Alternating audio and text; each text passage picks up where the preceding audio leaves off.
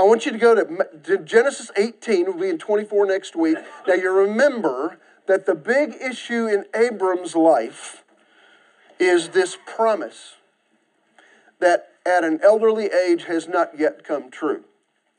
I uh, was doing some research, as you know, over this summer. I haven't yet read the book, but I referred to some thoughts from it quite a bit because I was reading a book by Eugene Peterson, a different book on pastoral care, but um, he has written recently a book. This is the author of The Message, uh, the one that did The Message uh, um, uh, translation or, uh, or um, that paraphrase. He has written a book called A Long Obedience in the Right Direction. That kind of describes the life of faith. A long obedience in the right direction. So, when I think of Abram's life, I think of this. I think of what we need to talk about in these days is a journey of faith, his and yours and mine. Now, if, in, in terms of kind of uh, background, God had promised to make Abram of Abram a great nation. What's the problem with that in chapter 12 and 13 and 14 and 18? No. No children. Uh, he literally, um, he literally says to God, by chapter 15 and 16, he's saying to God, uh, what about the promise? And, uh, and God says, hang in there. And uh, so Abram says, well, since I don't have any children, what about Lot? And God says, I don't like that a lot. So, okay. Me in. So um, he renews the promise. In, in, in, look at look at chapter 15. I think this is really interesting to me. Despite all these promises, nothing has yet happened. He's getting older and older. And in particular, his wife Sarah, Sarai is getting older and older. Look at, look at the first three verses of chapter 15. After these things, the word of the Lord came to Abram in the vision, saying, Do not fear, Abram. I'm a shield to you. Your reward shall be very great. And Abram said, This is an interesting pushback. O Lord God, what will you give me since I'm childless? Childless, and the heir of my house is Eliezer of Damascus. Uh, in other words, a Gentile, a non Hebrew, somebody that I don't share DNA with, is going to inherit everything. And Abram said, Since you have given no offspring to me, one born in my house is my heir. No heirs is the issue. Look at verse 4. Here's God's answer. Then behold, the word of the Lord came to him, saying, This man will not be your heir, but one will come forth from your own body. He shall be your heir. And he took him outside and he said, Now, look toward the heavens and count the stars, if you're able to count them. And he said to him, So shall your descendants be. Wow. At 90. Okay. So, the issue here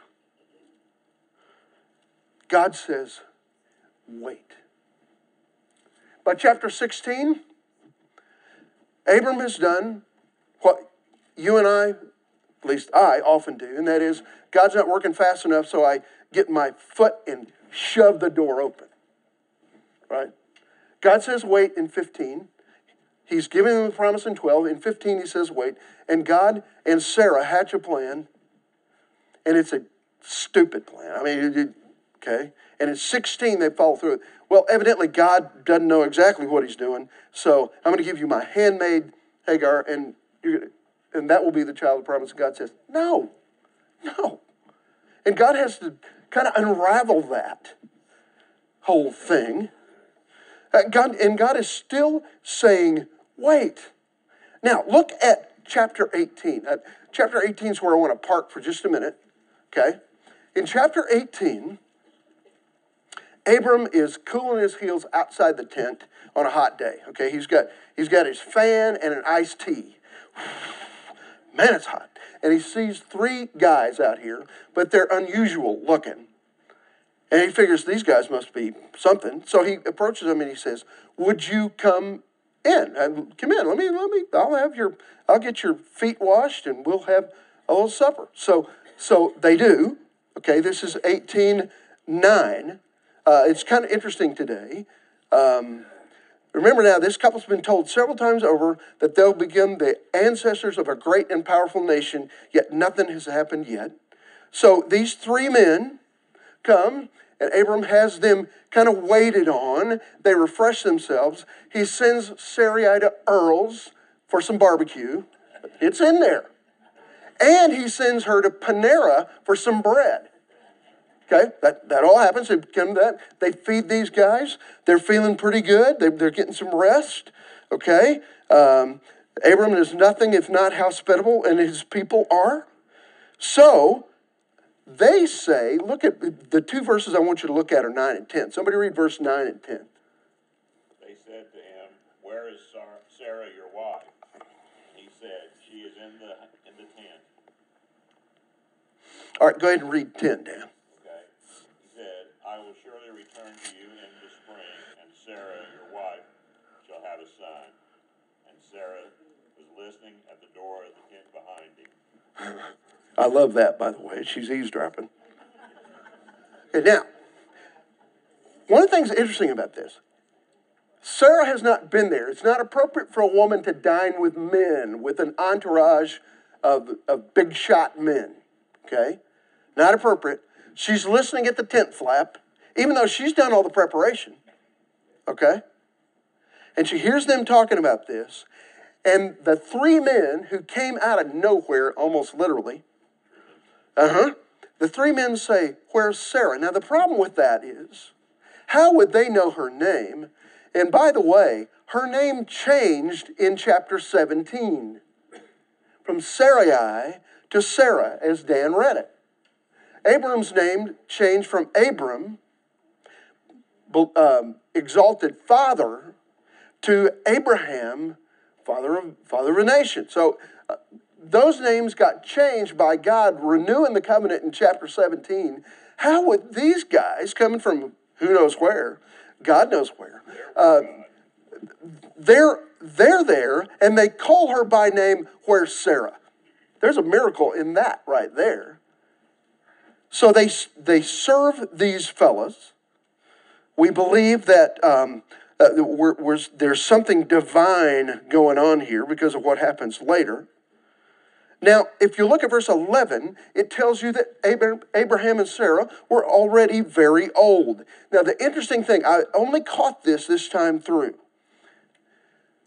Notice that only one of them is beyond childbearing. How do we know that? It says here, Sarah is beyond childbearing. How do we know that Abraham is not beyond childbearing? Because he just had one. Remember? Ishmael with Hagar. Interesting, because he's older than her. But, okay, so we get kind of this detail here. We believe Sarah is about 90, and he's right on the edge of 100. Okay? So Sarah laughs. By the way, don't do that. Grim humor here. She kind of laughs in God's face. Not a wise thing to do, but she does. You can kind of understand it. Okay? Now, it uses capital L Lord in verse 13. Was God there? Was this pre incarnate Jesus? I, you know, that's, that's, a, that's a discussion for another day. But there was somebody there who knew what they were doing and said, Why did Sarah laugh? And the answer is where I want to end up today as we visit just for a minute about this. Will I really have a child now that I'm old? And the answer is classic. Is anything too hard for God? Can we think about that for just a minute? By the way, there, there's a great answer for this, with this, all right? That's a rhetorical question. What's a rhetorical question? You already know the answer. It states a premise of the Bible that, we, that is generally accepted as true and demands kind of a decision. Is anything too hard for God? The appropriate answer is no. Okay? The angel asks it of Mary in the New Testament. How can this thing be? Is anything too hard for God? it always demands the same answer. No. So you and I know the rest of the story, and I want you to go, if you will, to chapter 21.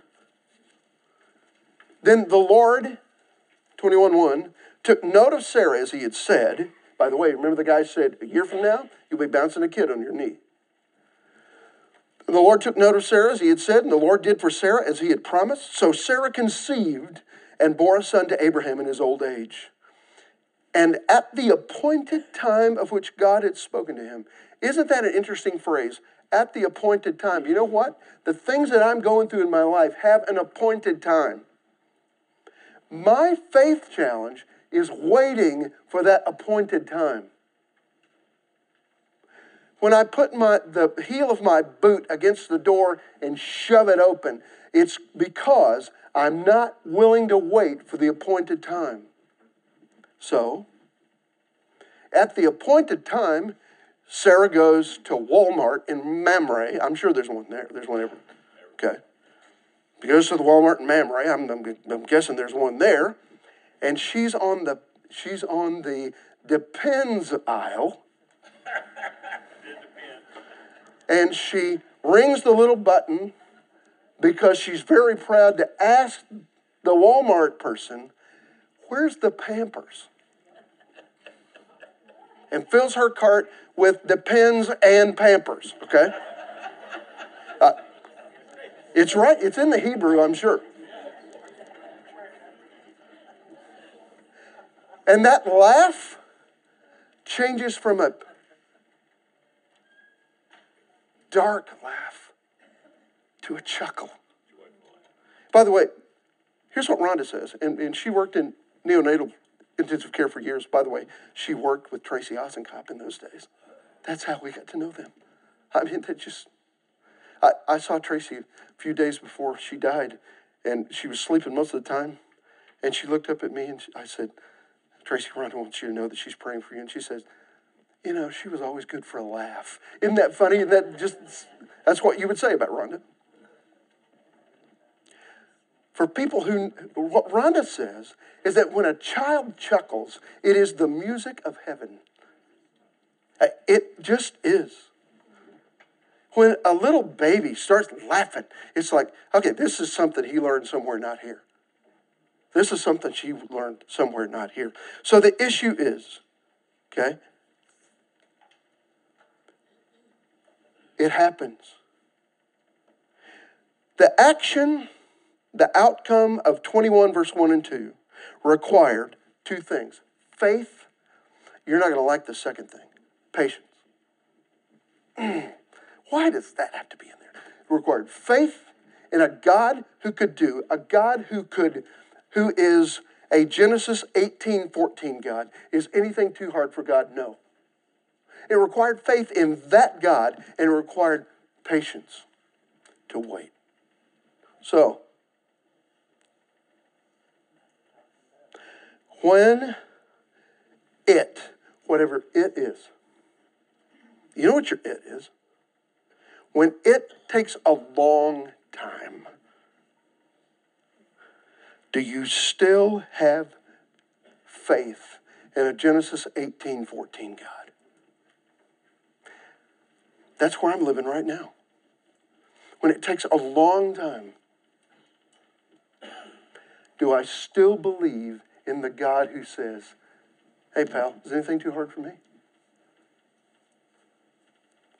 Do I still believe? Now we're going to look at what happens to this little baby boy when he gets to be a man next week in chapter 24.